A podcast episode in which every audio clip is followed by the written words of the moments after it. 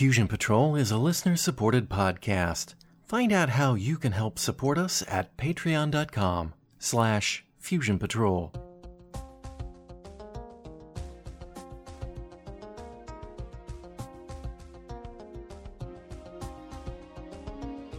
This is the Fusion Patrol podcast. Each week, we look at a different science fiction TV episode or movie and overanalyze it to within an inch of its life. Welcome to the discussion.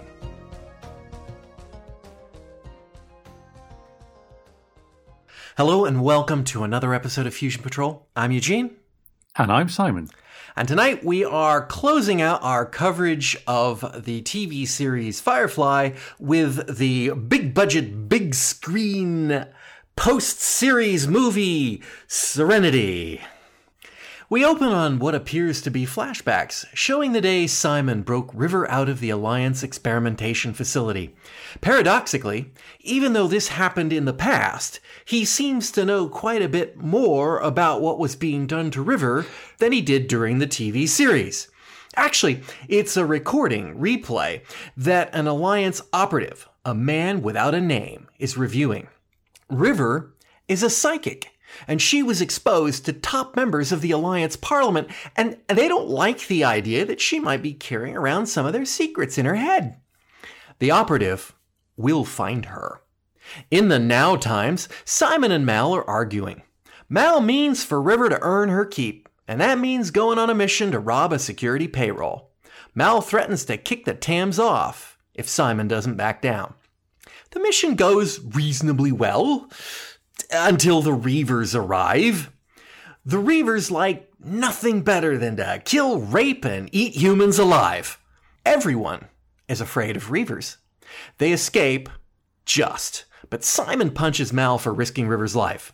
Mal, in turn, kicks them off the ship. He will leave them behind on Beaumonde. On Beaumonde, Mal and Jayne visit some local crime lords, working on their latest deal. River happens to walk into the same bar, sees a TV commercial, and goes into full on kick ass mode. She starts beating up and killing everyone in the room, even Jayne and Mal. Simon has followed her into the bar and shuts her down with a single word, which puts her to sleep. Apparently, she's been programmed with a safe word. A safe word Simon knew about all along but never saw fit to use previously. Mal brings the Tams back on the ship and locks up River. We're introduced to an old associate of the Serenity crew, one we've never met before, Mr. Universe, a tech head, but not an ed head, who monitors lots of communications. After intercepting the footage of the fight in the bar, he is able to ascertain that the commercial River saw contained a subliminal message intended to trigger her. He also can tell that somebody else has already gotten hold of the same footage. Meanwhile, Inara, who has left the crew and is living on a training planet, gets a visit from the operative. The Serenity has gone to Haven, where Shepherd Book now lives. He warns Mal that he's up against an operative, and that's nothing like he's ever faced before. Inara soon calls Mal for help on an obvious false pretext. Everyone knows it's a trap, but they go anyway. Meaning the operative doesn't go well, and Mal has handled his butt on a plate, but with Inara's help, they escape. The crew are uncomfortable with the current situation, and Jayne is downright put out about the Tams being back on the ship. Later, he decides to take matters into his own hands and dispose of River, but she bests him and then takes control of the ship. Mal tries to talk her down and does, to a point. Since she saw the commercial, the name Miranda has been on her mind, and she's used Serenity's computers to find Miranda. It's a supposedly nothing planet far out past Reaver space. They would be nuts to go there. They return to Haven instead, where they discover it's been wiped out by the Alliance, Book included, who dies in Mal's arms. The Alliance operative is killing everyone who has ever worked with them or granted them haven. All they have to do is turn over River, and it will all be over. Mal goes a bit mental. He forces the crew to use the corpses of the dead on Haven and other bits of junk to disguise Serenity as a Reaver ship, and they go to Miranda to find out what this mystery is. On the planet, they discover it's dead. All the people just died. In fact, they literally just gave up and died. For they find the wreckage of an Alliance rescue ship, which reveals that Miranda was used as a pacification experiment.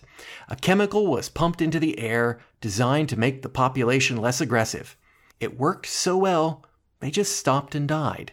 That is, all for about 10% of them, who became nightmarish monsters the Reavers. Now Mal has a crusade. The planets and all the people must know what the Alliance did. So they head back to Mr. Universe so that he can broadcast the info everywhere. The operative and a fleet of Alliance ships is waiting there. So Mal brings along some friends, the Reavers. In the space battle that ensues, they make it to Mr. Universe's control center, but not without casualties. Wash has been killed, and the crew are facing an impossible force of Reavers and are trapped in a dead end. They are slowly being beaten.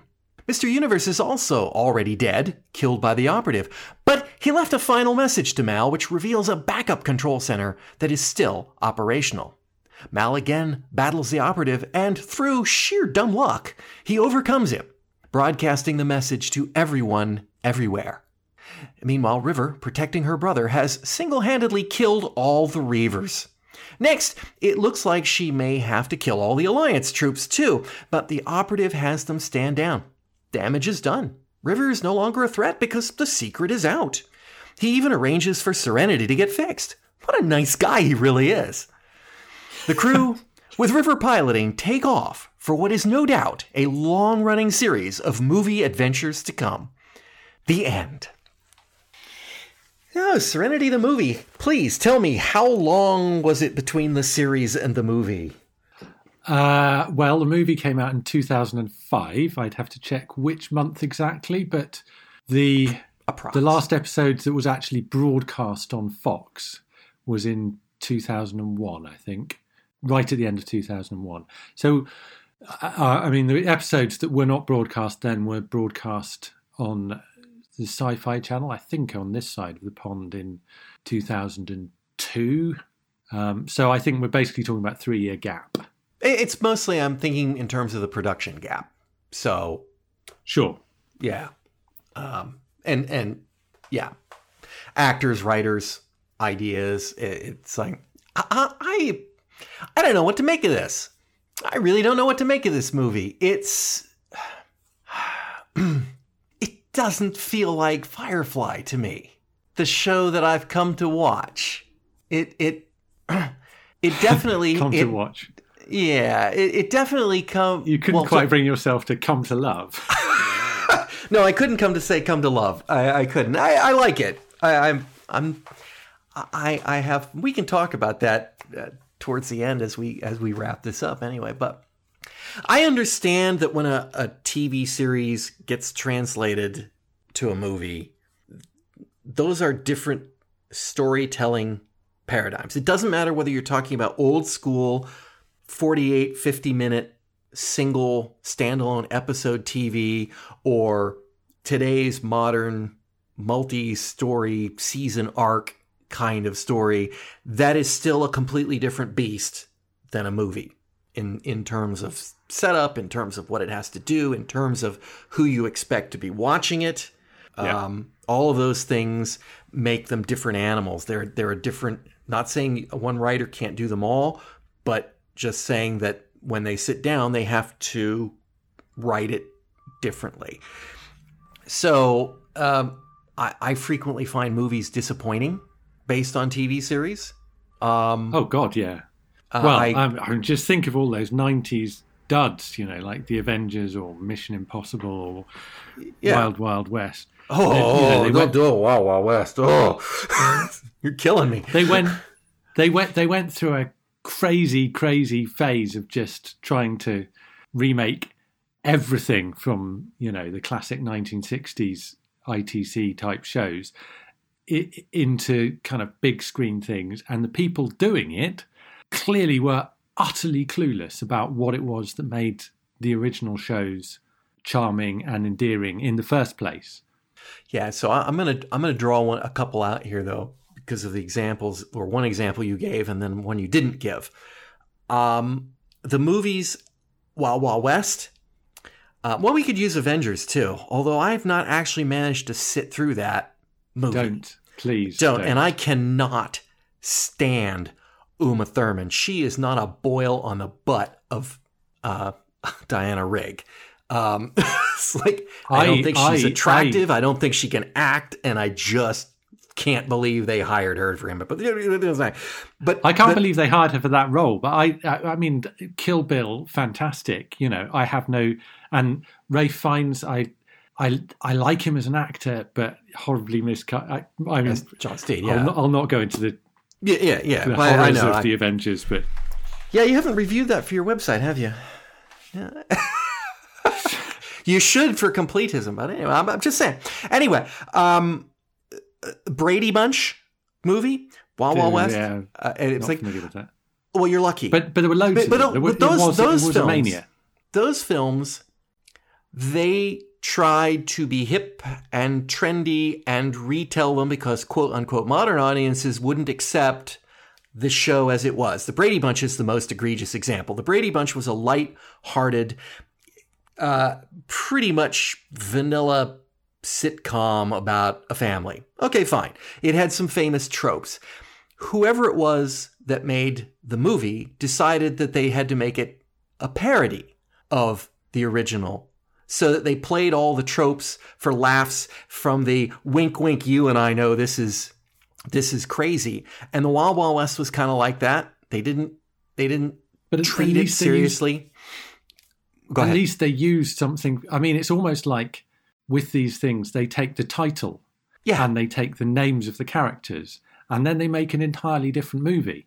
But yes, and and I totally against that. But I'll give a couple examples. Firefly is an example. I'll put Serenity as an example. Star Trek is an example where, at the very least, they were trying to recapture, I feel, the show. It wasn't, this wasn't a sly, oh, audiences won't take that stuff. This was a, no, audiences want more of this, and we're going to give it to them in movie form. Right? So, yeah. so that's in its favor. That's definitely its well, favor. Uh, also yes, in its favor is the, Joss the, Whedon. The, yeah, well, quite. And, being, and, well, and, I mean, being in control. It's not like handing it over to a completely different group of people and say, "Here, make a Firefly no, movie." Right? No, and I, and I think that's one of the key points about this one. It's it's the same. It's the same creative lead and it's the same cast, so they know what it was that Firefly was about. They know what they're making, but then there are other, you know, um, the X Files. Uh, you know, again, mm, thinking mm-hmm. about these things made it on the big screen in the nineties. It's it's something that is still, while it's an entertaining ninety minutes or so, um, as it, as as it goes, to me, it it really doesn't stack up against almost any kind of two parter from the the TV series proper. If you're sitting down and watching it on the small screen, I would I would I would much rather watch those episodes. So it it is, I think you're entirely right, and I and it's something Whedon talks about and clearly thought about quite carefully in terms of developing this particular enterprise. Making a film is a completely different beast from the, mm-hmm. you know the thing you cannot do however much it's the thing that i actually want from this film the thing you cannot do is make another episode of firefly and right. just project it onto a, a cinema screen Right. And and you know, for starters, Firefly didn't have enough people watching it to keep it on the air. It's not going to get enough movie ticket seats sold, tickets sold to to make the go. They've got to make it appeal to a wider audience and they've got to not mm-hmm. alienate that audience. And that explains a lot of the uh, let's say exposition um, in in the story and a lot of the over the top, hey, let's just make him a shoot up up and chase him up and space him and blast him film.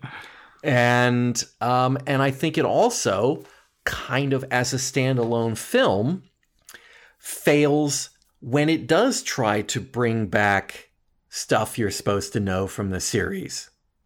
just like the whole Mal and Inara stuff. They probably could have just left that out and would have had no bearing on this story whatsoever. It really didn't do anything. It was there because we can't have Firefly without Inara, right? But but I kind of felt like that about Jayne, Zoe, Wash, Book.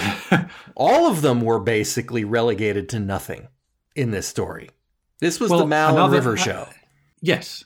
Yeah, well, it, yes, I think so. It's it's what Whedon describes as being Mal's story told by River, and I think it's another interesting thing about the way in which Whedon developed the TV series, which started with five characters, but he expanded that to nine characters because he was thinking about television budgets and television production, and he knew that he wouldn't have the money to hire in big guest casts every week, and he wanted enough of an ensemble to play with that within the cast he had, he would be able to tell a number of different stories.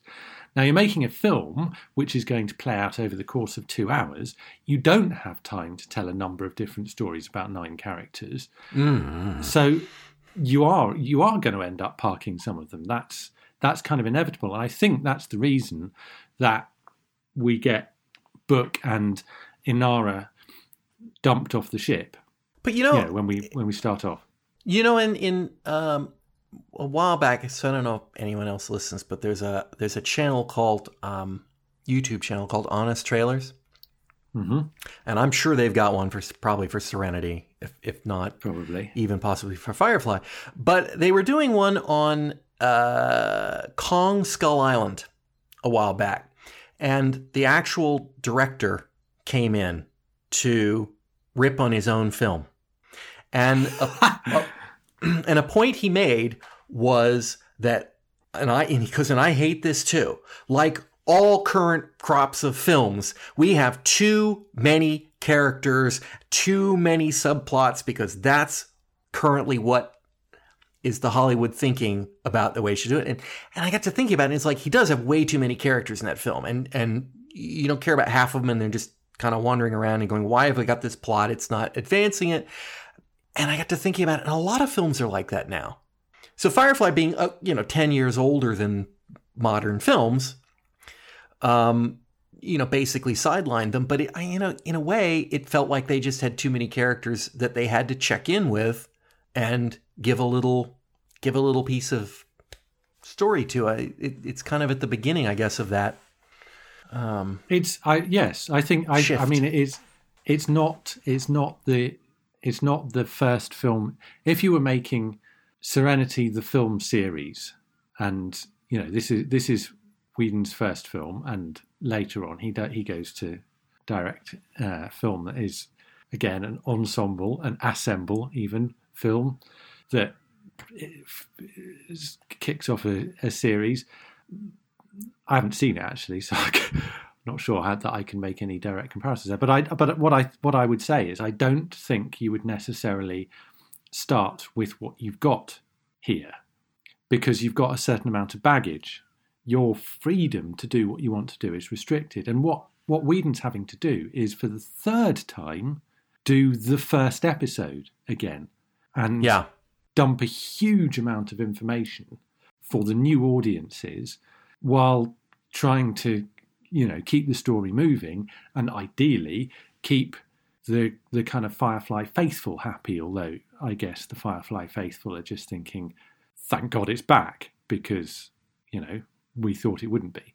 Well i, I will ask that question because I, I i genuinely don't know. Was it well received by the faithful I, I, don't, I mean, or they find it problematic I, like I do, and I'm not even the faithful. I, I, I mean, a, I, I, I, I, I, see. I'm not familiar with the, the Firefly fandom in the way that um, I am familiar with, say, the Doctor Who fandom, which I'm on the very, very, very outer fringes of. Um, but, but, you know, at least I know something a little bit more about. And you know, even with the Doctor Who fandom, ask me a question about how did they receive anything in that show? Because there is there is no definitive answer. I thought you might have read about it or or heard it in what. What you mean? How, how read, read about how Yeah. How how, I mean, Fire, how Firefly fandom received that. I don't know how you would measure it. Um, there there was a lot of there was a lot of of, uh, uh, of positive feedback. There was a lot of it's it's great to have these guys for two more hours, and thank goodness our show's not dead. Was it also intended to be a farewell? it was it was it was it was i mean it was doing multiple things it was intended to wrap wrap certain things up if this was all they got so rather than being sort of cut off mid run there is a chance to kind of bring certain story strands to a conclusion. Although i've been asking myself about this i'll come back to it. Um, i don't know there are any story strands that need wrapping up. But it was also hoped that it would be the first as you know as you speculated in our last discussion about it it would be the first of a series of serenity films but it didn't make its money back. Okay. So it didn't make its money back, and that means that uh, they're not going to greenlight any future movies. But if they'd had that in their mind, is that is has that got any bearing on killing off Book and Wash? I mean, were they unwilling to commit to such a thing, or were they cleaning up the the cast to be smaller for movie size, or things like that? Or any idea why those two left? uh, because because Whedon killed them Well, basically. sometimes you kill them because it's dramatic. Sometimes you kill them because they don't want to do the job. Um, sometimes you kill them because they're old and sick. I mean, I didn't know if there was anything behind behind it other than just I've decided to kill off Wash.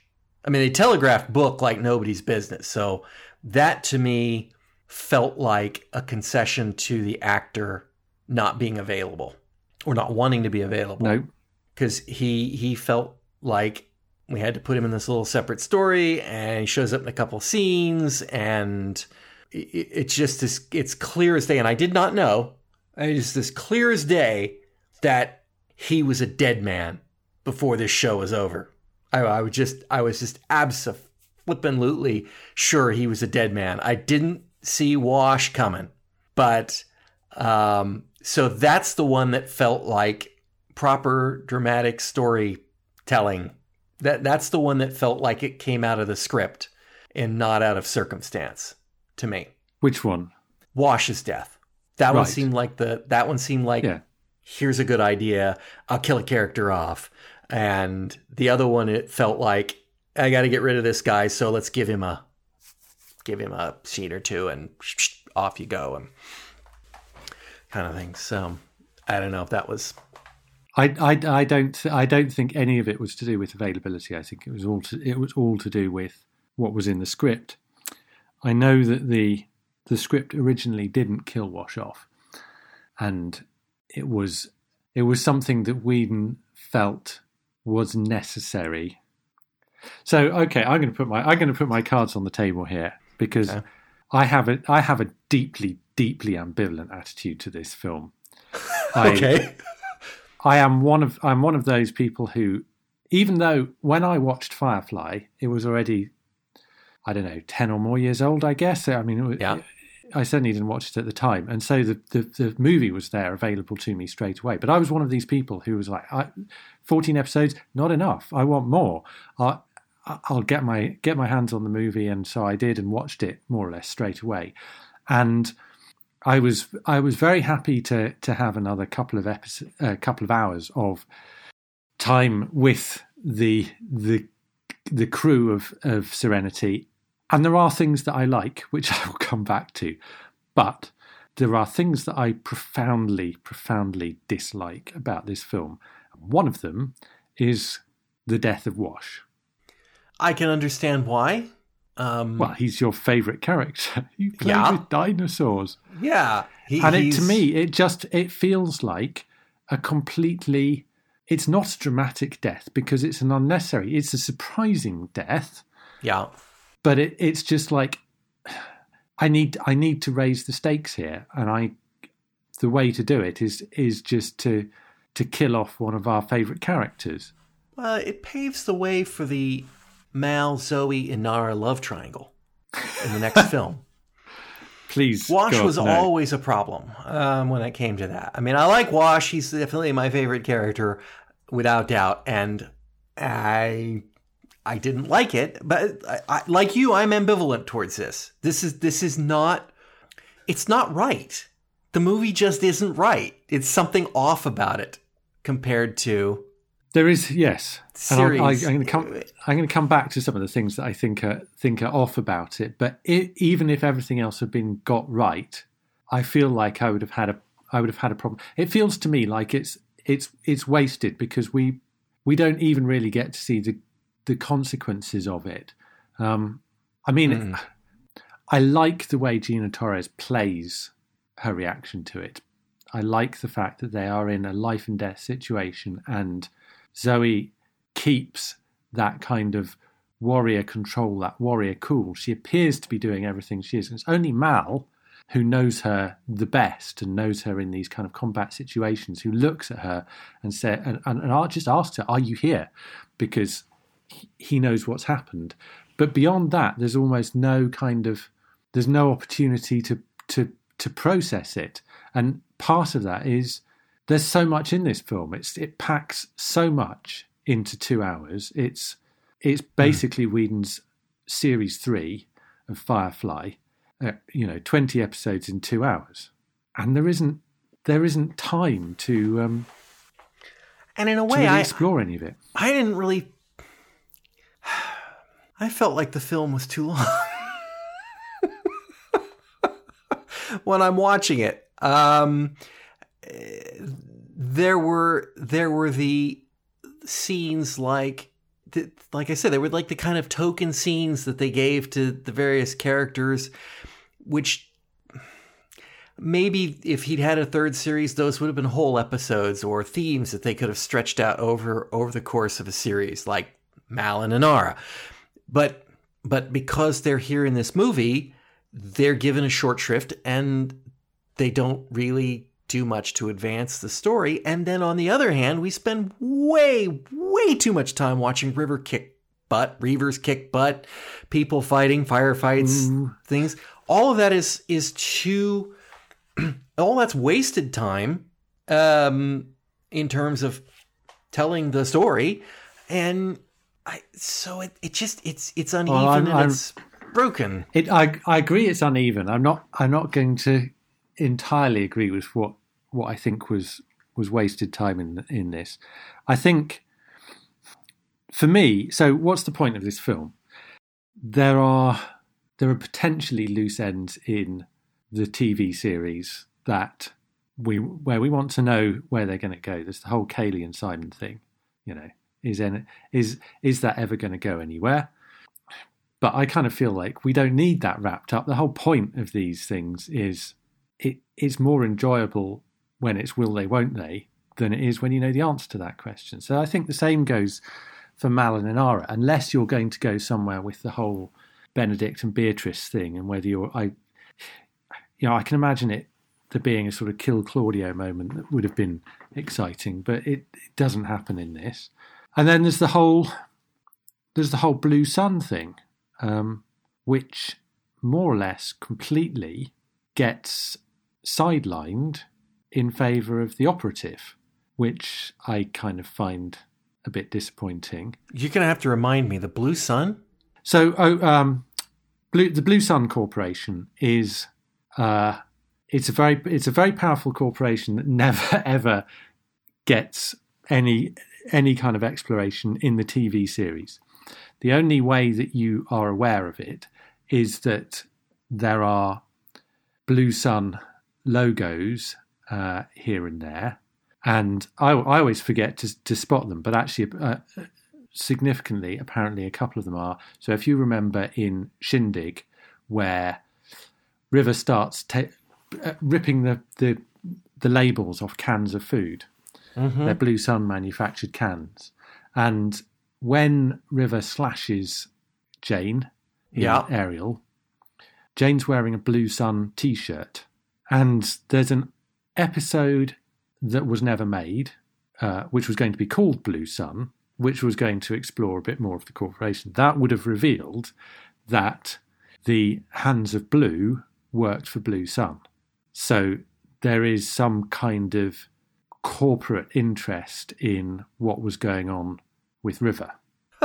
I can see the previously on Firefly opening montage of River attacking Blue Sun logos.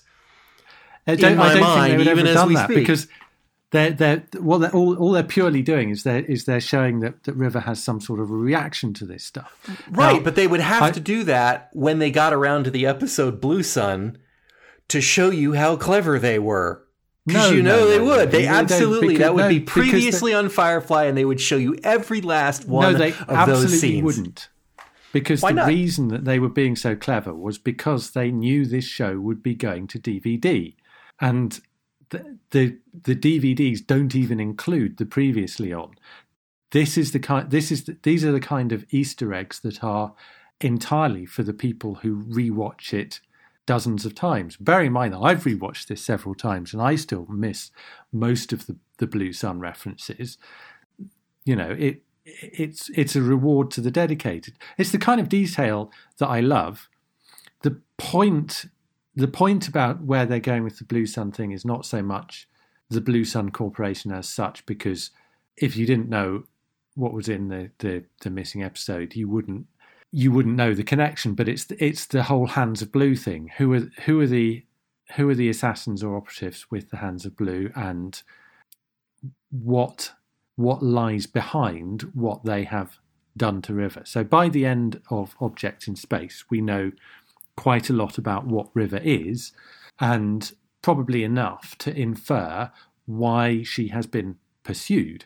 And in a way, that's cool. Um, maybe we don't need any more of the river story. But if anything, I want to know how that plays out. I want to know why they did what they did to her and what exactly they hope to do to her when they get her back. And obviously, how they're going to be thwarted by our heroes. Mm. So mm. that so in a way, that's kind of what this film does, except it ditches the whole Hands of Blue stuff and it brings in the operative who I guess is supposed to be another kind of super cool, sinister personification of the Alliance in the he way feels that too much like the guy in Objects in Space. I was going to say, in the way that Jubal Early was, he's not the same. No, but he's an he's an individual who you know works works alone and is kind of a bit weird and quite sinister and yet at the same time, in some ways, quite sort of gentle. The thing is, and much as I love Chiwetel Ejiofor, I found the character of the operative vastly, vastly less interesting than the character of um, Jubal Early and Richard Brooks' portrayal of him. So, although it wouldn't really have worked because they'd already beaten Early, in a sense, if they were going to do that thing again, they should have brought Richard Brooks back. Mm. Mm. So I'm I'm I'm not I'm not particularly wild about that that element of the film. But what's worse about it, and this is one of the one of the things that I that I think comes right back to our discussion of what the problem is with making films out of TV series and trying to serve two audiences and not really being able to be faithful to what what was on TV is that it's full of these retcons and I'm glad you alluded to them in the in in your intro because in some ways I think I just think they get kind of ignored in most of the the kind of criticism of Serenity. They were screaming at me. if you if if you if you watch Simon through Firefly, he is he is definitely a secretive character. Right at, right from the start, you get the sense he knows more about River and what's happened to River than he is letting on. I didn't. And you also get the sense that he doesn't trust the crew and the only above everything else, what really matters to him is River and that that even as he starts to gain their friendship, River above everything else. So you could say, okay, this is a valid retcon. We can we can say, actually, Simon did know all this stuff, but he just wasn't letting it on. But it doesn't read like that. It honestly no. doesn't read like that. No. What it reads like is Simon Simon knows some stuff, and he yes he is cautious, but he certainly doesn't know that much about what river is that you know when he discovers these things like for example when uh, Kaylee explains in Objects in Space what she's seen River do, shooting those other. that it's it's not necessarily that Simon is surprised by those things, but I, it's equally not that he was expecting it. it. And above all, he just doesn't want he doesn't want any. So if if if he discovers it, yes, he'll keep it secret. But it's it's not like oh he knew that all along and he yeah, knew she was some sort of psychic killer that he happened to have the the secret code mm. word for. Yeah, he he was he was. I, I I'll agree. He didn't necessarily trust the crew. I didn't really, and so therefore, secretive may not be the right word. Just cautious. But I I felt like he was genuinely trying to affect the supremacy of a whole episode to actually figure out what the heck they did to him and and at times yes. he would find things that he seems surprised by, like the fact that they've been operating on her brain. Yet in this film, she's, I think, still got the probe stuck in her brain uh, yes. when he rescues her. So I th- exactly. think he should have figured this out. Exactly, so I, and and and the char- the character of Simon is one of being a, a kind of mild mannered. He's he's he's brilliantly intelligent and curious and he he wants to know what's ha- happened to River and he cares deeply about her, but he's also mild mannered and frankly a bit wet, and not and yet, not the action hero. The, the Simon saw. we see at the beginning is is the Ethan Hunt slash James Bond, or you know he in a way he's he's a kind of counterpart to Mal. He is the the kind of square jawed yes action hero, and that's not Simon. Mm-hmm. Mm-hmm. And then and then you and then you have the whole Mal Simon relationship, which echoes something that I think you had early on in the first couple of episodes, where Mal really wasn't ready to to to trust Simon, this guy who had brought a stowaway on his ship and all the rest of it. But during the course of Firefly, during the and eight months, I think we have to come back to that, but during the period which Simon and River have been on the ship, Mal has come unequivocally. There are lit, there are episodes where you can pinpoint the change in the relationship between Mal and Simon and Mal and River, where he has come to regard them as 100% bona fide members of their crew. Yep. And, and so undone. this whole it, it it is it's the big reset button is pressed in order to create this this kind of tension and in order to to generate the the plot of leaving Simon and River on the planet. And so that all of these retcons, all of these retcons really bug me because it's like you're undoing Firefly. And the whole point about this is I want I want more Firefly. I don't want the Firefly I already got to be unraveled. Well, and here's another thing that now that you mentioned this, so the whole subplot of them, I'm going to leave you on Beaumonde. Mm-hmm. Not only does it come to nothing because it comes to nothing, but it it works against the story because they dump them and then Mal and Jayne go off to do some business, and 30 seconds later, River walks into the same bar. And then so there is they no just take her back to the, so they could have just she could have just gone along with him to the bar saw the commercial and flipped out.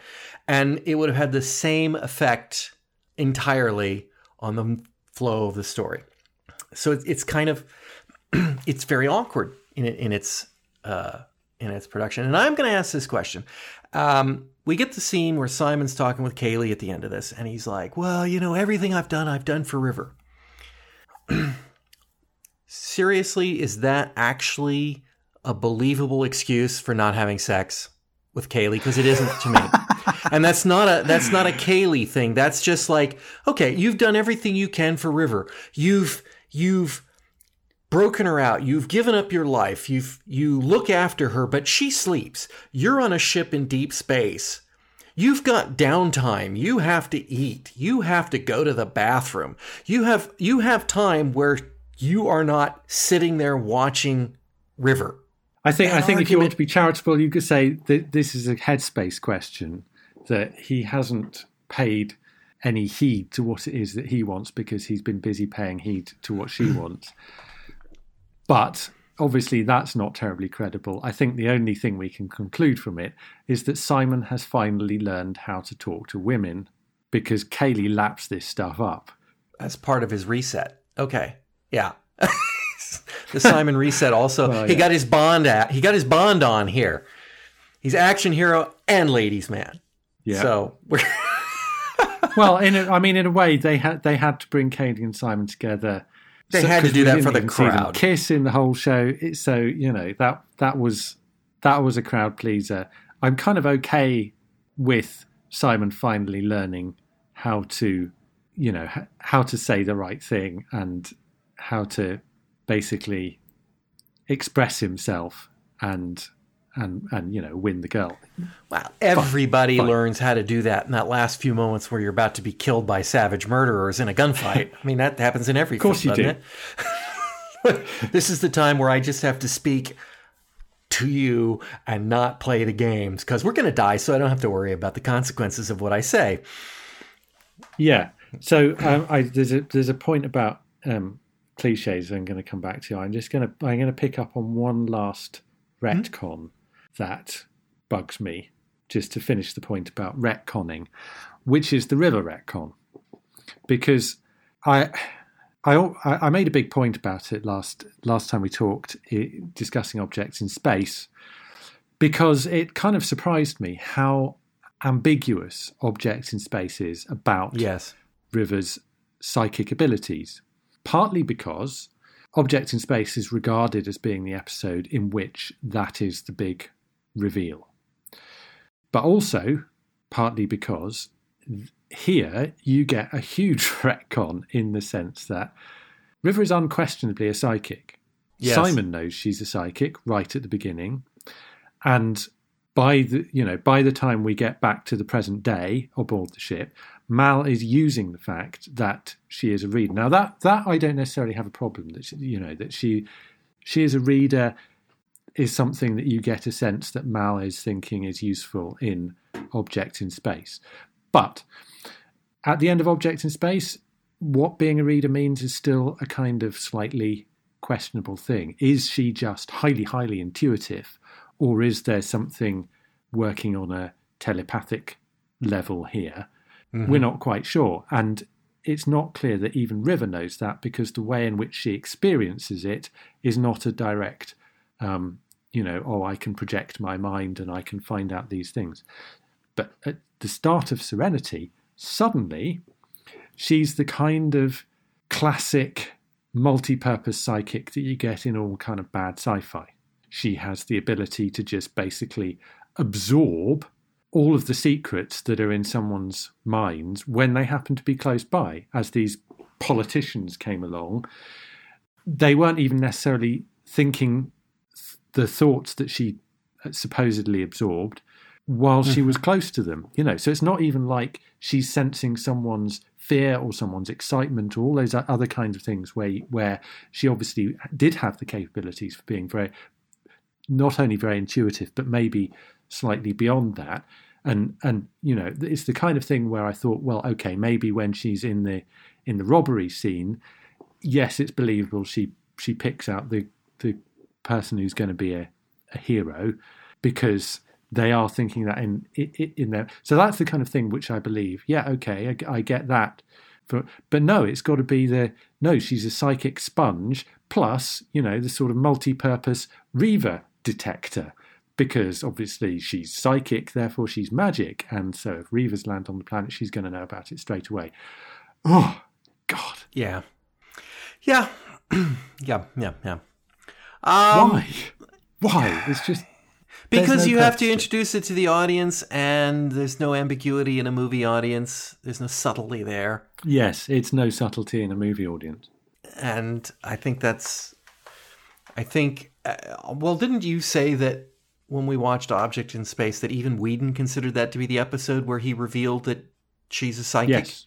See, and, and I agree with you. It's not true in that episode. You you could if if the creator didn't tell you that, you could still walk away and make a very good argument that says, no, she picked up everything we saw from things that she was exposed to. And if she'd been Sherlock Holmes, he could have done it too. Yeah. Because that's exactly the kind of hyper observational skills that would allow uh, that kind of uh, creepy interpretation. Uh, but Wh- which- here, wh- Whedon obviously is like, all right, I gotta hit him with a head. Then let's let's use the Yes. word. Yes, yes, and and I don't. I, I I want to be clear. I don't have a problem with River being psychic. If the TV had developed a, a kind of an extension to her abilities that demonstrated in some way something that she could do that would not be possible without telepathic ability, that would be fine as long as it was consistent with the way she'd been portrayed and the way she'd experienced her supposed telepathy. Whedon said, Whedon said, you know, he was cool with making her psychic. He wasn't going to go as far as making her capable of being absorbed into the ship in, you know, in objects in space. So he he was he was envisioning a development for River that I think was along the line of making her a telepath. It's just it's just that kind of once you're what it is hitting hitting them over the head. Once you're a psychic, you know, you no longer bother to think about what that means. You no longer bother to think about what that how that works or how the person who is psychic experiences or or indeed how everyone around her experiences it. And I think it's such a waste. I think we may have mentioned this, or I may have mentioned this before. I know you haven't gotten around to watching Babylon 5. And, and, and there are other shows. I'm, I'm not trying to put them as groundbreaking, but psychics are real hmm and they have to deal with that. That's a, that's a political problem. People don't Yeah. like other people who can read their minds. There Quite. is there is discrimination. There are laws and regulations. There is policing, and uh, there are gross implications for thought police and and all manner of bad things. That if psychics were real, you'd really have to create a, a, a societal framework around that.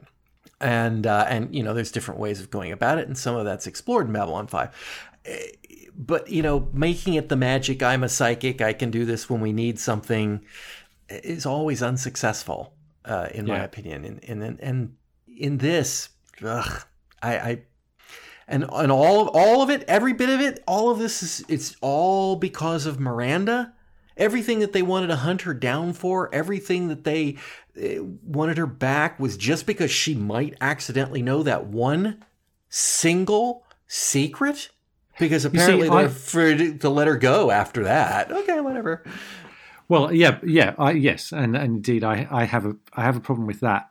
I don't think it's an unfixable problem because this is this is Whedon's got two a further two years of, of Firefly mapped out in his head, and he's drawing the the film from that. And and according to the interview that I've read with him, this is this is what would have happened in the in the TV series, but it doesn't work as an explanation for what we've seen so far because it's a fundamentally different motive. If you're trying to keep a secret that River happens to have in her head, there's no reason why anytime you come across Serenity, you don't just blow it up. Yep. Which isn't what happens in Firefly. What we what we see is in as in as much as we we the you know the alliance pursue River and Simon, what they're trying to do is get River back, which is consistent with the idea of River being a a, a, a project, a, a, a weapon of of some sort, which you know she clearly is, and for all sorts of reasons, you can see why they would want to get that, their hands on her. Okay, maybe as a last resort, they might decide to destroy her rather than let anyone else get that, get their hands Hmm. on her or leave her loose. But that's what they're. Where, whereas this is a this is absolutely a completely different motive. Now, it's not that it's perfectly possible for these things to to work alongside each other. It's possible that you know two series, three series into Firefly, somehow the Alliance discover that not only is this walking weapon still out there, but while they had her in their labs, she discovered this secret, and that's an even bigger problem, and therefore they're going to to raise the stakes and try and take her out. And okay, there you go. You've got a, a an arc that could be good for a, a season run, but it's it's just crammed in here. It doesn't it doesn't fit and it doesn't explain what came before. Okay, so let me ask this question then, and I, and I is so they're trying to create a weapon, but frankly, what we see, um, sure, it's it's a weapon, but it's not the kind of weapon that's particularly tactically very good. Uh, it's a berserker, and a very good berserker, but it's a berserker, and I wouldn't say that. I wouldn't are, say that. Are we? Are we? Would it make more sense in this story if the intent was that River is an anti-Reaver weapon? That's why she'd know about Miranda. I'm, That's why she's psychically sort of clues in when they're nearby. Um, it, it, it I, well, I don't know. I mean, I think you're you're fixing problems that didn't need to be there my well, my agree, my but... my strong my strong feeling about about what um about what we see in war stories and about what we see in Serenity the movie is that there is clear evidence that if you had an army of rivers, you would have a very formidable army. So she's a successful experiment, and they want to get their hands on her in order to work out what went right and in order to replicate it. And to me, that does that that is credible. And you know, I will say one of the things that I really like about Serenity, the movie, that you that was on your list of, of things that were wrong with it, is the whole river beating lots of people up thing, which is, you know, why I sent you the the XK yeah, I... CD cartoon, which I hope we can put in in the in the show notes, which basically proposes that the ideal action movie would be 30 seconds of dialogue followed by 90, 90 minutes of River Tam beating everyone up. I guess my problem with it was that, yes, it's there to show that she's been launched out of control and that she is capable of of wiping out a room full of people. Um, but there's a couple things, the reasons I feel it's a wasting of time. Uh, one is I just don't think it's a very good job. Um, cinematography, staging, choreography, it's pedestrian at oh, best. Really, um, I can't agree with that. They should have hired Jackie Chan. And um, I think she's amazing. I really, genuinely think well, she's amazing. She's, she's, and the fact, the fact, the fact that she is the she is the kind of sort of the lead in this film is is one of the best things about it because she she doesn't she's a she's a, a background is she's a ballet dancer. She gets hired for I don't know. Uh, Whedon uses her on an Angel or something, and then she gets this role, this recurring role in this TV series where she, well, I was going to say she barely gets to use her her um, dancing skills, but actually. No, yeah, her physicality. Her physicality is pretty important in in a number of scenes, but I don't want to downplay that. But when it comes to action sequences, she is awesome. She's very flexible. Uh, oh, oh, how about that? well, and I, I, you know, but, she can just kick of, guys in the head. Action, it, and, part of an action this, scene the, is also the editing and and the way it's shot, and it's not about it's not about whether the actress can can throw a punch is. with her it, foot. It it's about how they assemble it, and it just was not. It is because because you can assemble it without. So normally you get an action sequence like that, and you have to do a lot of cutting between shots in order to hide the fact that you cannot do a whole sequence of you know kicks and punches in a single take because most people can't do that, but she can. Pioneered in Doctor No, by the way. Um, prior to that, fights were not uh, not quite so cut up and hacked. Dr. No one from Russia with Love. Oh, you mean that that's that's where the editing came from? That's where the idea Yeah, of that kind of yeah. fight scene. Prior to that, in movies they were more stand up, uh, punch them up. Yeah, yeah. You know, not the fast paced cutting kind of thing. Um, you can, you, particularly in well, particularly the fight with Red Grant and From Russia with Love demonstrates that uh, in the train. That's that's yes. a uh, standout example of of it's it's terrific. It's it. terrific. But, I, I don't I don't want to I don't want to disrespect um, you know some brilliantly edited fight scenes, but there is also I think something impressive when you don't have to do the cutting in you know you could you can actually when you actually get someone who is capable of doing a whole sequence of moves and uh, uh, you know apparently one of the things that, that Whedon says is she got faster and faster. The more takes you did the faster she got. Mm, that makes sense. She gets confident with it. Somebody yes. who's yeah. got that kind she, of skill. It's like practice. because this the stunt the stunt director on one of the the documentaries on the on the disc said oh um, she just kicked someone in the head, which is great because now she's realised what the extent of her, you know, how how close she can get. I'm t- I'm feeling this isn't great. This is bad for the guy she just kicks in the head. But now she knows how far she can go, and her confidence increases, and so she yeah she gets faster and faster. So I, I, I think that is one of the big successes of the movie. I, I particularly like the bar sequence because it's just hilarious seeing her beat up Jayne. I think the, the beating up of the Reavers is less successful because there because a there is more cutting, and b there is a load of other extraneous action that feels to me totally unnecessary. There was a lot of there was a lot of in the the Reaver fight. There were a lot of times when she would land a blow, whether it was with a sword or something. I'm like, you, you should have killed him in that spot and not but that they're doing that thing where you punch them, they they stand back and then they come in again. It's it's you know they kind of like wait their turn for the next one to come yeah. in and fight, and it it very very unconvincing for a slaughtering killing machine.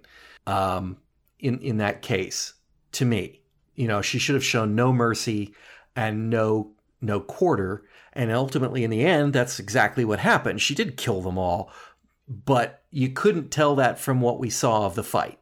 It looked more like a good guy fight where you're trying to subdue them, not kill them. but all right, uh, let me let me. But that, that, uh, to me, that was that, that wasn't as bad as the fact that you you simultaneously you had this whole. This is where it comes back to cliches, right? That, that you had to have the showdown between the hero Mal and the baddie, the operative, and the getting across the chasm to the central place where you put the thing. that was, I mean, that was. Yeah. How many films is that? I, I, I can't even think of the films it's been done because it makes me think of Toy Story 2, which is sending them all up. Except Toy Story 2 was six years earlier than this. Mm-hmm. So how come films are still doing it? There's no excuse. Mm-hmm. Yeah. Um, uh, in regards to that fight at the end, too, I disliked the oh, I got wounded in that corner of my back and had my nerves moved or whatever the heck it was. Yeah, that, yeah. Th- I mean, that was Deus Ex Machina. Yeah, um, yeah. That that I didn't particularly appreciate the ending of that one. So I'm gonna I'm gonna kind of roll back to the beginning of my notes, and I'm gonna. Uh, probably cover some things that we covered before so we can just kind of zip past them but i just want to make sure i caught everything along the way and feel free to expound along. You know we talked about being a movie. The cinematography is very different and the ship is very different. Um, it's bigger Which and i don't strange, like it. isn't it? Yeah. And i don't like it. It's the same ship. I find that hard to believe. I find that hard to you believe. mal's quarters are like huge internally. The thing looks yeah. 10 times bigger than it did before.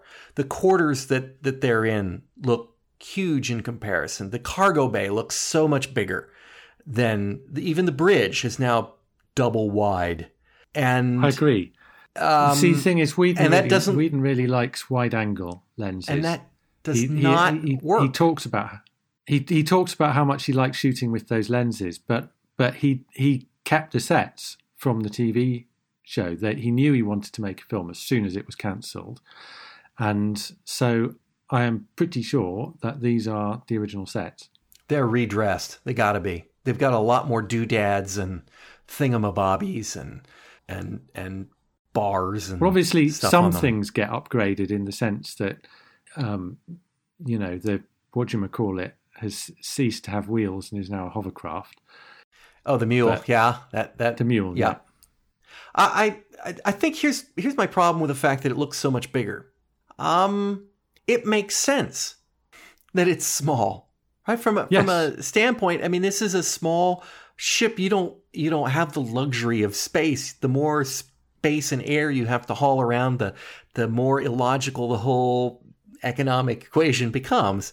And absolutely the the the feel of it being small on TV, and I'd swear that some of those sets are completely new, but I just it this one just doesn't come off as a cargo ship anymore. It it comes off as like, hey, we got budget, let's redo it.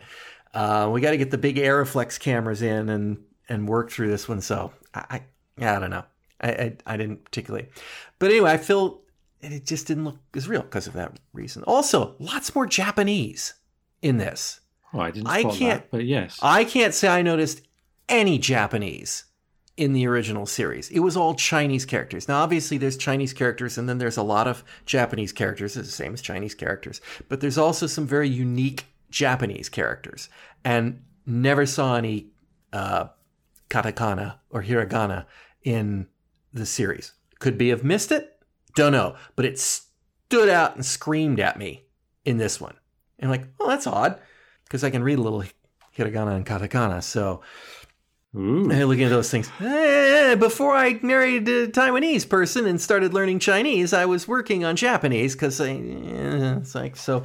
My my foreign languages brain is thoroughly messed up now, but I can tell the difference between Japanese and Chinese. that, that is the one thing I can do. Um, because I can't, I, I, can't necessarily. There's obviously the general thing, which is there's the fusion of cultures in here, and we've got the kind of geisha stuff in the companion mm-hmm. training, yada yada yada. But the main plot point and the reason you've got it in, which I think carries over to the film, is you've got the alliance, which is the Americans and the Chinese. And that makes sense to me because those are the, you know, particularly at the time this series was made, mm-hmm. that seemed to be the future dominant. And by this point, Japan wasn't also ran; they were they were done. Um, when I was in the '80s, it was a huge deal uh, around here anyway. Uh, a lot of people wanted their kids to learn Japanese because they thought Japan was going to be a big player. Not that not that Japan is small, but they thought they were going to be a much bigger player in economic prosperity for their kids. Now it's all now it's all Chinese. Right? Japan is they they had their economy collapse in the 80s and mm-hmm. and then that was it. And I I don't see them as being a big part of the melange of of melange. Is that the right word? Well, blancmange. I, don't know the of cultures going forward. It it kind of made sense that it would be um, English and Chinese at that time. Um, I, I, think the Expanse has done it even one better um, in their kind of generating an almost unintelligible speech uh, from mm-hmm. from the mess of the rest of the world, but uh, particularly all the exploited and downtrodden people who are the ones that are doing all the work. But uh, anyway, um, let's see. I already mentioned that I found Simon's knowledge of what was doing was very problematic. We had that at great length. Um, yep. Mal seems to be driven to the edge in this episode, um, even towards the beginning of it, like when he dumps the guy yeah. to the Reavers. So he it's, calls him on it the dumping the guy to the Reavers thing is because uh, we've talked about it a lot. Mal not being a hero, hero, mm-hmm. and I mean we've got that that line that Zoe has about heroes, someone who gets everyone killed. Certainly, earlier earlier on in the in the Firefly series, Mal does some fairly anti-hero type things. I kind of think this is another some something of a reset, but less of a problematic one for me. It makes him into the not hero, and then by the end of it, when he doesn't, when he chooses not to kill the operative, you know, he's he's back to where he was when we're reaching the end of the original run. And yet Zoe calls him on it, and that doesn't seem like her place. She seems like she would have backed him. Yeah. To me. So the, that the the the other the other thing that I think is is going on there, which I don't think comes across very well, is that Mal has himself changed, and it would be if it had been done better. It would be a way of explaining the reset of the Mal Simon relationship, which I found so problematic. Which is, and there's a line Kaylee has something about Mal pushing everyone away. Yeah. So he's he's he's he's throwing Simon and River off the ship, and he and and she thinks he's just going to keep pushing people around him away because that's what he's done since Inara left. Oh, it's not made that's especially clear because other other, other people aren't reacting. The I think the the other problem with that is that's not why Inara left.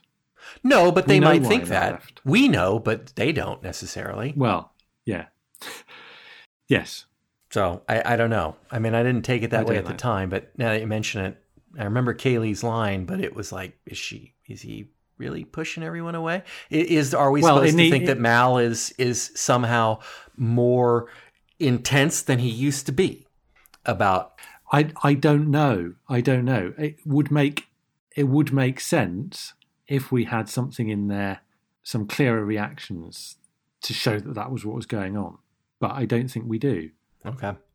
And I do like Inci- the fact that he inci- shot the operative. I mean, that, that fit perfectly.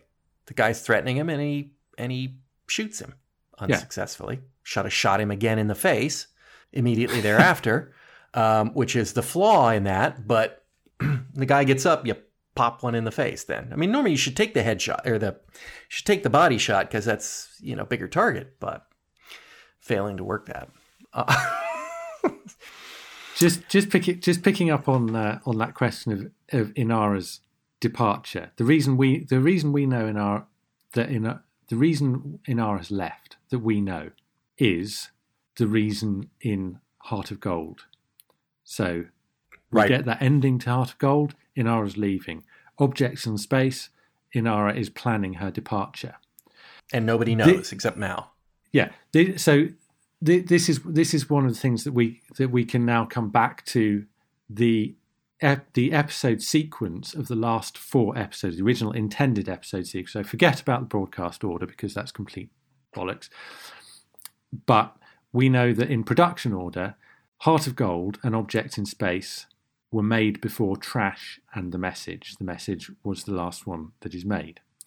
And so an obvious interpretation is that that was the sequence that they were supposed to go in Heart of hmm. Gold, Objects in Space, Trash, and then The Message. The problem with that theory is that it doesn't, there's nothing in Trash to address Inara's planning to leave in Objects in Space. Right. So that so that's that's the flaw. So the alternative is they were always intended to be the way they were put onto the DVD rather than they were just put onto the DVD that, that way because they thought it fitted neatly afterwards. So trash, the message, heart of gold, and then objects in space. The argument against that is that there is a line in um, trash where River says, "I can kill you with my brain." which it is argued is a reference to her psychic abilities revealed in objects in space. Now, for reasons that I've said, I don't think that that is nearly as clear cut as people claim it is. Yeah. Because it's to me, it's not clear that she has got psychic abilities in objects in space, and also there's all sorts of speculation about her. Her, you know, is she psychic? How come she knows things? there's even a discussion in objects in space. She knows things that she shouldn't know. So there's already that question mark over it. And River just says weird things all the time. So Yeah. to me, that doesn't that doesn't prove anything. Nor does the the the um, reference to her in the message as a mind reading genius that that can't eat an ice planet. So ultimately, what Serenity does is it puts to bed that argument. It's trashed the message, Heart of Gold, then Object in Space, because it proves that Inara does actually leave. So this follows on from Objects in Space, Inara leaves. Yep. And therefore, even if it is a retcon, that is the correct ordering of the episodes. Descend from Soapbox. I think it's a I think it's a fine interpretation. I'll, I'll accept. It's not that, that controversial, obviously, because that- that's the sequence that you get them on the DVDs and everything. But there you go. Um, as we leave the film, is River the new pilot? We're not going to Yep. replace Wash. Okay. Is I Jayne now so. completely useless? Because I mean, he was always the blunt instrument, and now they've got much better one. Uh, well, that's that would be an interesting uh, thing to explore, and I think that there are a couple of things that would have been interesting. I mean, okay, so Jayne's Jayne's also been slightly reset in this because he, he the events the the showdown between Mal and Jayne in Ariel doesn't seem to have happened. He's he's not as like Yeah. Mal isn't as down on him if he if he threatens or talk, talks about leaving River and Simon behind, and he obviously goes and tries to get River, and so Do something to her, yeah. that that's a bit disappointing in terms of Jayne's development. There, there's a really, really interesting moment with River in this, which follows on from Jane letting her out, which is when Simon goes to to fight. The rest of the crew run, crew run off because she shut the the door. Simon goes to the door, and River opens it, apparently because she trusts Simon, and Simon, uh, sorry, River takes Simon out, and it's it's it's a moment that for me has got a lot of potential because the whole there's there's this whole through line again it, it kind of comes from the, the series but there's this whole through line about river would not harm the crew and then jayne's all like well what about me being slashed? There's that whole conversation objects in space. But in particular river would never harm simon. And i want to know what simon's reaction to that is. The fact that when she is you know she's in full on psycho mode she's not even safe to him how would he react to that Well, but but she didn't take him out exactly. She took his voice out. It was a strategic yeah strike. okay So I, I'm going to say that for a guy But she who passed him. up passed up eight months of sex with Kaylee because of his concern for his sister, he's going to forgive her for that. He's just going to go. no, he yeah, does. right, he I does. He does forgive her, but and he do, and he does. There's an explanation. He goes, "Yeah, all right, I get it." It's it's just I thought there was potential there. I thought there was something interesting to explore, but no, it wasn't going to go there. Yeah, I will. I will. I will come back to the eight months. I knew. You, I, I wanted to remind you of that because I knew that was that was bugging you somehow. How Um, how long passes during Firefly? Well, I have no idea. I didn't count it, but I know they take weeks or weeks and months. No, but to how long does it feel planets. to?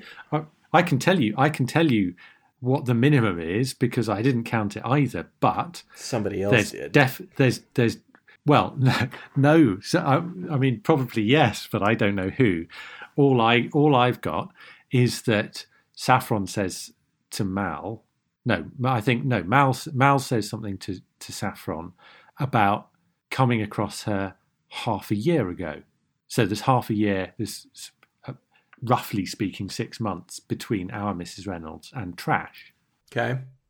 Yeah, so I that only that only so that that doesn't leave any time for between for the crew to assemble and reach the point where they have the adventure in our Mrs. Reynolds, and then Inara and Book have to leave and who have only been gone for under two months.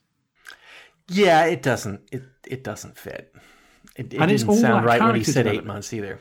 It, it's all that, ki- and again, it's it's a timescale for the movie, which could work within the, the parameters of the movie. But as soon as you take the TV series into consideration, it feels like there's no way that all of that character development could have happened inside eight months, and in particular, the growth of the relationships between Simon and River, and indeed Book and the rest of the crew. Yeah, yeah. No, that that eight months is definitely a problem. And and when they said eight months, I I mean I I let it pass, but it crossed my mind. It's like really eight months. Yeah. I'm I'm pretty sure they were on a cattle drive for for one. For you know they were hauling cow for either four or six weeks at one point. So you know at one point where they tell us that that's a run, and you look at it and you go, well, that's fine. That's that's a reasonable kind of thing that a freighter would do. yeah, Um, because you get so you get therefore the they've done. they, You know, this must be two or three years at least. Yeah, yeah, because they, well, that would sound reasonable. I wouldn't, I couldn't, I couldn't put my finger on it. But they they've spent a lot of time in between the exciting bits that we see, just playing cards and not having sex with chatting Kaylee. and not yeah exactly, and yeah generally. So I mean, eight months is not a a trivial amount of time, but they've got. I I, I feel like it's eight, nine, ten, ten. You know, it's got to be close to a year between Serenity, the original Serenity, and Object in Space, and then Inara and Book have they they've each gone and established their own kind of new new lives, yeah. and and and Mal has gone off the rails and all the rest of it. You need another few months for that to happen. So I'm thinking eight eight months. You've got to double that at least. Well, Inara's doesn't seem like it could had to be that long. I mean, she could have been no, off perhaps, on that planet but, for, but, but, for book, a couple of weeks, book. but Book sounds like he set up a yeah. whole colony there. Yes, exactly so. Exactly so. Also, while we're on resets and books, book, there's that line that Mal has. Uh, you know, I always look to you for counsel. Well, yeah, when, not when in Firefly, he doesn't. No. no. So if that if that if that was ever something, that has to happen in entirely in unseen adventures. So you can add on another few a few months for Mal's developing respect for this man of religion. I do want to make bring up that line when you talk about. You never mention how you tell know all this stuff. You have to tell me about that someday. No, I don't. Which you know is yet another line that presaged his death. Um, He's going to take that secret with him to his grave. Um, yeah. I wanted to bring it, mention it. Uh, let's see. Yeah, you know, I don't. I have nothing to say about Jayne, Zoe, Wash. Really, I mean, except for his death, they just they were just there. Um, Book was that was just kind of weird. Inara, again, nothing. Um, what I will say about Inara is that I another thing I really liked was how Mal just knows that it's a trap from the conversation that they have. Is that because he knows she'd never call him, or is that because the, the I, I think it's just a sense the whole conversation is wrong. That there's some, there's some something about the whole conversation, and that they're both they're both playing it, but okay. you know that they're also both registering. So I think Inara knows that Mal knows that there is something wrong, and Mal obviously does know that there is something wrong. And um, pretty much everyone else watching it knew that there was something wrong. But the conversation itself, you could on one level just read it as a as an awkward conversation between exes or whatever. Well, they're not exes, but you know. Yeah, ex wannabes, wannabe exes. Um, so one thing I wanted to ask about: there's a discussion here with Mal and Book. There's discussion here about the operative. There is conversation about belief. The operative believes in something. Book mm-hmm. is insistent that Mal has to find something to believe in, to believe in, which could be believe in himself, believe in God, believe in whatever. What exactly, looking at the operator to start with, what was it that he believed that, that he's he's making a new, better world by being a terrible monster to get there? He believes the alliances. He so it's the. I mean, we talked about we talked about the whole setup right at the beginning of of the uh, discussions about the show, where you've got you've got you've got Mal the loser on the Confederate side, basically, and then you've got the the winners who are creating a better world. They you know they they are creating prosperity for their people. They're providing healthcare. They're providing education. There's there's political stability and all the rest of it. And Whedon doesn't. I, I in in my view, it's one of the one of the strengths certainly of the TV series. He doesn't shy away from saying, actually, all of that is a good. It's a good thing. On the other hand, you've got you've got Mal, who is this kind of bandit outlaw on the fringes of it, scuffling around and making a living by robbing people and doing things that are pretty unheroic. But at the same time, he does good things and parts of the alliance do bad things. So I think what he's trying to suggest with the operative is this view that the operative have that there are things that have to be done in order to create this wonderful new world, the prosperity that the alliance will bring, that are not in themselves wonderful. And he's sort of sacrificing his soul uh, to do that stuff. He knows he's not good enough for the new world that he's creating, and yet he believes in this new world enough to do it despite that. That's the weird part to me. Is is that I mean, we know that you know the ends don't justify the means, and that's a pretty common um, theme. Here's one where the person says, "The I know the ends don't justify, or the mean the ends do justify the means. I just don't get to enjoy it. I don't yeah. get to be part of it." And that's a that is an unusual take. But so my question is, they make a lot. I feel a lot. It comes up twice in the course of the episode or in the movie, and never came up in a in the series that Mal was a volunteer at the Battle of Serenity.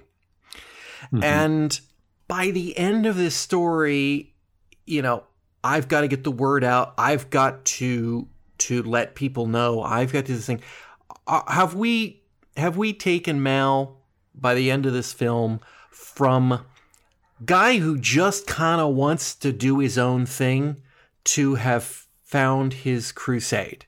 To find the thing that I, he yeah, believes in. Yeah, I think in. so because the the TV the TV series in some sense is about about him rediscovering that having you know the beaten man, disillusioned man, kind of he he follows his code, but he he rediscovers his inner hero of some sort, I guess.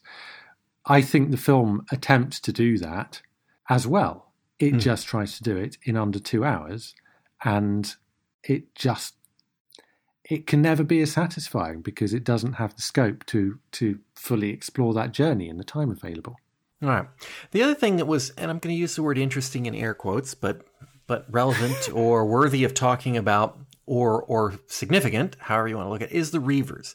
The revelation mm-hmm. that the Reavers are the results of uh, an evil alliance pacification program, and let's face it, we have well, except reached the point where it's evil. It, I, I, mean, I think it, mind control is yeah, well, yes, or it's it's an attempt to it's an attempt that is. I mean, I agree. I agree. It's I agree. It's evil and it's bad and wrong, but it's it's motivated by trying to make society more peaceful and more harmonious to reduce crime and all the rest of it. And yes, again, it comes back to the ends don't justify the means, but there is.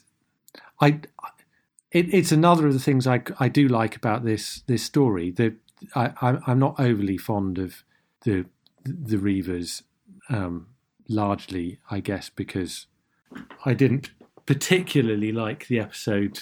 Oh, I've forgotten the name of it now. Not Bandersnatch. Serenity.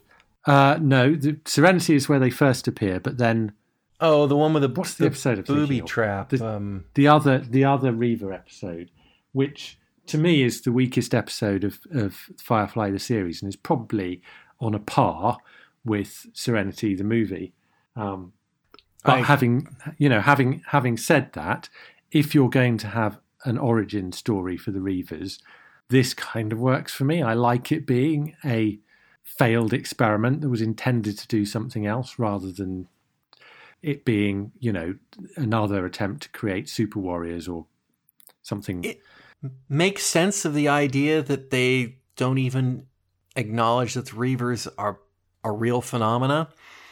Um, it um, it also it helps. I mean, I would say if it's a retcon, if this is not what he had in mind, it helps a lot because I had trouble with the Reavers because I just don't believe them. I don't believe that yeah. that you can devolve into that kind of cannibalistic uh, monstrous beings and still maintain yourselves as a spacefaring, functioning species. I yeah, mean, yeah. the people who haven't done that can barely keep their horses going. And but the Reavers have got a fleet, which doesn't make any sense. It now kind of makes sense that there won't be any more Reavers. That that these are all the people who were on the planet because it doesn't sound like an epigenetic thing. It doesn't sound like something that they can that they can inherit if if indeed reavers have reaver children. Um, unless they're no. exposed no. to the gas that triggered whatever their genetic difference was. Um, did yeah. we get no, rid I, of them? I, I, I, uh, I don't think so. I don't think so. They may have been diminished in number, um, but it's and why hasn't the alliance they, wiped they them all out? Came through. They're all sitting out there in the in a big pile where everyone knows Reaver space is. Why didn't the alliance go wipe them out? Because they don't seem like they should be a match. I, I I'm, I'm having trouble with that that whole premise. but and why don't I they don't live know, on the planet? They got, they're sitting out there just outside of a planet with their whole fleet. Why don't they go? It's definitely got to be. But I don't think it is fleet. I don't think it is fleet. I think, I think what we get in this one is that the, is that Miranda is in Reaver space, and Reaver space is just where they kind of hang out. But they, but what they do because they because they're not a, a kind of productive society. They're not farming or anything like that. They are going off and raiding other planets and other ships and and so on and so forth. So it just happens there's a high concentration of them there. It's not it's not the case that all of them are there. What I like about it is that there is a good explanation for why Miranda actually is in the heart of Reaver space. It's just you know where they where they originate from. And and I would be very surprised if this was this element was a retcon. I think this is the idea behind the Reavers all the way through and I find there are, there are some things that the movie does for me, which is why I, in some ways, I actually like it. That it changes the way that I view the TV series. So some of the things about knowing knowing what River is capable of, some of the things about knowing where the Reavers come from. When you watch some of the episodes that deal with those things in the TV series, they now make more sense through having that explanation. Hmm. Well, like I said, I, if retcon or not, as as explanations go, it's it works for me. At least why yeah. they exist. Maybe not how they operate exactly, but but it works for me. Um, and I think that's everything I have on the movie itself. I the only thing I I can I mean, obviously, like I say, there are a lot of things that don't sit well with me in it. There are some things that I like but overall, it is it, it's a kind of disappointing way to end. But I think maybe everything would have been better if it had horses in it. and I, you know something, I'll, I'll give this: the fact that they upgraded stuff like the mule, and it's a lot more high techy and spacey, made the whole premise of there being horses even less plausible. I'd rather have had the horses. Yeah, yes, I'd rather have had the horses. But um, so I have one question about the the, the series as a whole. Mm-hmm. Um, there is a lot of, as far as I can tell, in fandom complaining about how the networks interference screwed stuff up. Yes. Would that would you say that's a yes, that's a, a, viable option? And I hear that about other shows. You hear it about Star Trek a lot. Uh, they the network didn't like it. The network did things like cutting their budget or putting them on the death slot on Friday nights or or whatever it happens to be. There's there's always a there's always a complaint about about networks. So it's it's not unique. But the question is clearly the networks did things to the show. It changed because it is a collaborative process. And if you want to put a show on the network, you have to play by the rules, and that's part of the game. Obviously, the fans of the show love the show as it is clearly they think it could be better in some way without the interference of the network. But are they I guess what I'm getting at here is are they right? Well, yeah, that that's that's a good question. Or are they holding up something that never existed because the uninterfered version never existed? There is no such thing as That's Firefly yes. that wasn't interfered. So are they holding this imaginary show Firefly that does not exist up as the shining beacon of amazing television instead of think... the show itself as it as it stood on its own two legs as it existed? I, I see. I don't. I don't think that they are actually that dissatisfied with the show. I think. I think the the the Firefly fandom or the sense I get of it is that they love Firefly as it is, and they don't necessarily see imperfections of it resulting from interference by the network. the main complaint that you get is that the network the network did two things. They they messed with the scheduling, which is a you know a common thing, but in particular the episode order, and they they ordered a show from Whedon that wasn't actually the show that they wanted. They wanted some sort of action adventure, and Whedon wanted to make a, Hmm. a, a, a, story about nine people looking into the blackness of space. He wanted something that was a western, which they were terrified of, and he wanted something darker. And I'm not sure that those tensions didn't improve the show because I, I think you're absolutely on the money when you say there is no platonic Firefly, there is only the show that was actually made. But I don't think there's any doubt that it did have an effect on the way that it was marketed. And I think that may have been very problematic. I mean, I, I, it's very hard to know what, what fandom as a whole thinks. I've got an, a book of critical essays here, many of which do kind of draw out the points that either Whedon or the networks were barking up the wrong tree as they were pulling in different directions. But I don't personally agree with that. I think I think the show we we got was probably better for the the creative tensions that existed there. I just wish that more people had watched it. It's it's interesting to me that that here as we kind of sum it up, and I you know I'm going to say I I didn't dislike the show. It it's not going to be one that I'm going to come back to time and time again, but it has its merits. There's definitely good stuff about it. There's some good characters in it. There's uh, bits of it that I still think are a little, I think maybe are a little too clever by half. But um, it, it's interesting to me that the more I look at it, the more I see certain parallels to it with with with Star Trek, and I and I can't you I cannot pay a higher compliment to a TV show than that. but it's interesting because you know when Star Trek Roddenberry was trying to produce a science fiction show about ideas, and the Western, uh, the network wanted a Western, and that's how he had to pitch it to them.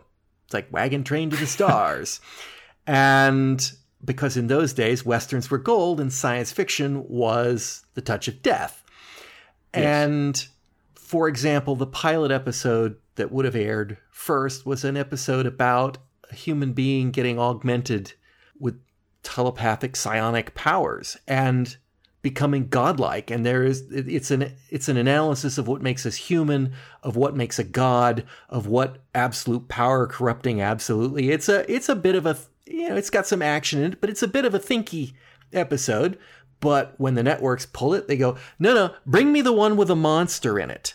And they shuffle them around and put that up front because they want to show you know they want to get off to a start and go hmm. this is a show this is a spacey show with big monsters and stuff in it um, they never really got what roddenberry was trying to do because he was always trying to to tell a little story or a morality play or and you know they want they want money in the bank and happy advertisers and not get letters and things yeah, and yeah. i mean it, it it it's and there are so many shows that don't have that I mean, you know, whoever put out Man from Atlantis was just trying to make some money to get eyeballs on screens. They weren't trying to say anything. So, to its credit, to, to Firefly's credit, you know, I can see that. I can absolutely see that this was intended to be more than just a, a, a space opera, for want of a for want of a, a better word.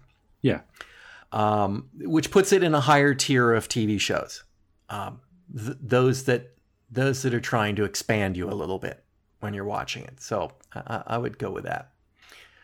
I think the other thing to say about the, about the kind of the reasons why I personally think that the creative tensions work in Firefly's favour, and you know the the episode that a lot of people cite as being the the, the kind of casualty of the, the, this conflict be the train job, which I think is a great episode.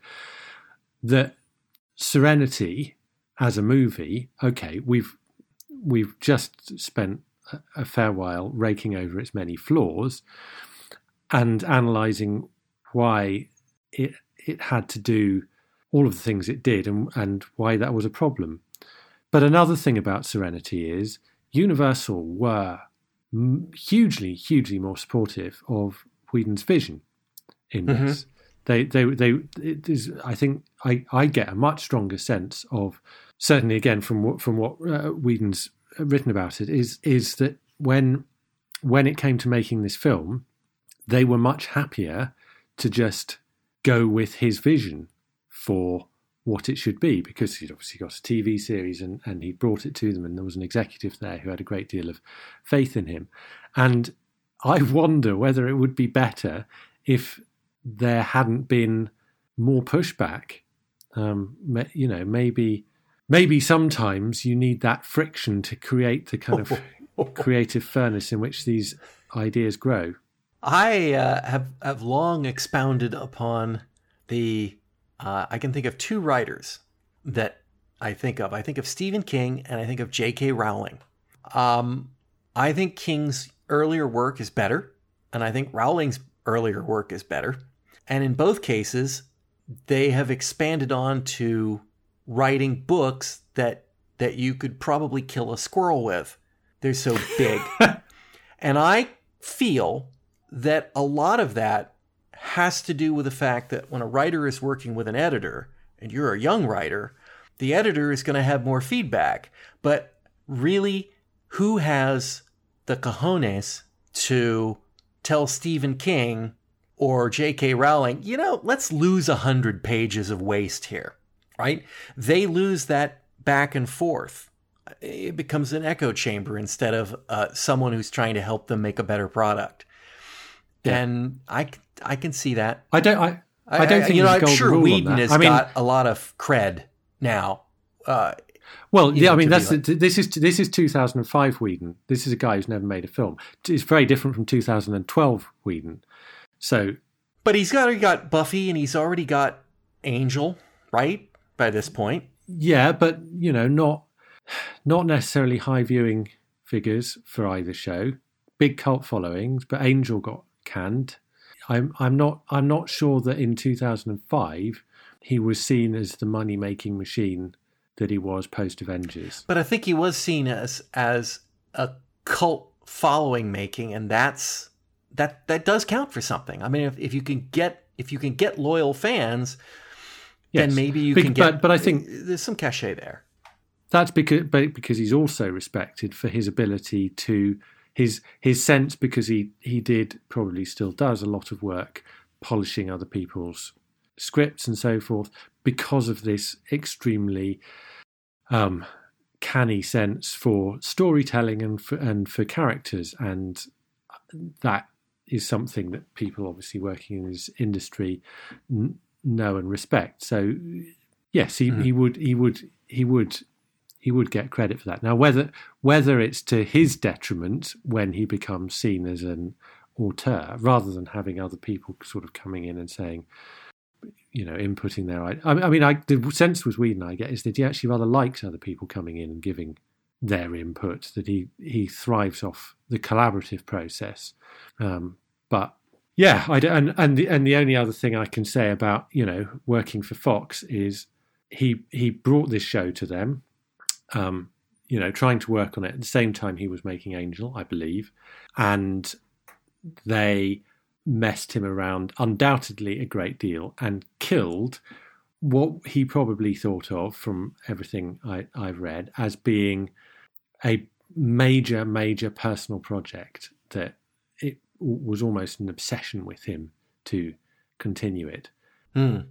Well, but in 2009, he goes back to Fox and makes another TV series for them. So it can't have been all bad. How'd that work out for him? They canned it after two series. Oh well, he, so slightly his, better. Yeah, he's getting better. All right, well, Simon, I don't have anything else about Serenity or Firefly. Although I will ask this question: Why not? It's never occurred to me till this exact moment. Why is it called Firefly? The series? Because I mean, I know it's, it's a type of ship, but a, well, what? what else do you need? What else do you need? The ship is the ship is the star. It's either going to be called Firefly, but it's Serenity. Serenity. The ship is Serenity, not Firefly. Firefly is a class of ship. That's like yeah, it's, it's like it's calling Star Trek Heavy Cruiser. like it, it... I don't know, but I think Firefly is a better name. It's it's a Firefly ship, and so you know.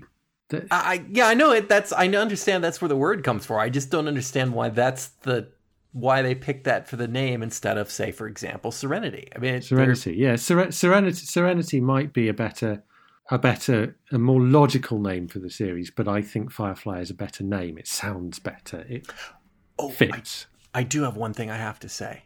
Now, my wife watched this film with me. She has not been particularly engaged in this series. She's kind of come and gone as we watch, but but it happens that she sat and watched this one with me from from end to end and that's she, an interesting experiment. And she to said get the, to get the view of someone who's who's not seen the show because obviously that's one of the target audiences. Well, what she said was uh, her her observation at the end of the film, and I'm afraid this is not going to be as deep and insightful as you would like. Um, she said, "Does anyone ever mention that that ship looks like a turkey?" Uh, and I said, I'm I'm not aware of it, but but they have now, and I'm going to absolutely publicize that. so there, I've done that. Apparently, my wife thinks the ship looks like a turkey, and, and when she said it, I, I was thinking sort of a malformed bird of some kind. But yeah, all right, I could take turkey. anyway. that was her insightful oh. commentary oh. about this film. Maybe that's why they didn't make any more sequels. Test audiences. Test audiences had this to say about Serenity, the movie. Do you know that ship looks like a turkey? it's like, okay. They did make a lot of changes in response to the test audience. I mean, when when I say that people didn't fear, interfere, there were test audiences. They did make a number of changes, but nowhere that I have come across is it mentioned that anyone referred to Serenity as looking like a turkey. so that could it may be just be something they thought. Well, we better not let that get out. Yeah, get that one down along with Miranda. All right, well, Simon, thank you for joining me through this exploration of the Whedon Spaceverse. It's a pleasure, as always. And listeners, I do hope you'll join us all again next time on Fusion Patrol. You've been listening to Fusion Patrol, a listener supported podcast. Find out how you can be a sponsor and get early access to all episodes and more at patreon.com slash fusionpatrol. Come join the conversation on Facebook or Twitter. All episodes are available at fusionpatrol.com. Our music is Fight the Future by Amber Wolf. This has been a Lone Locust production.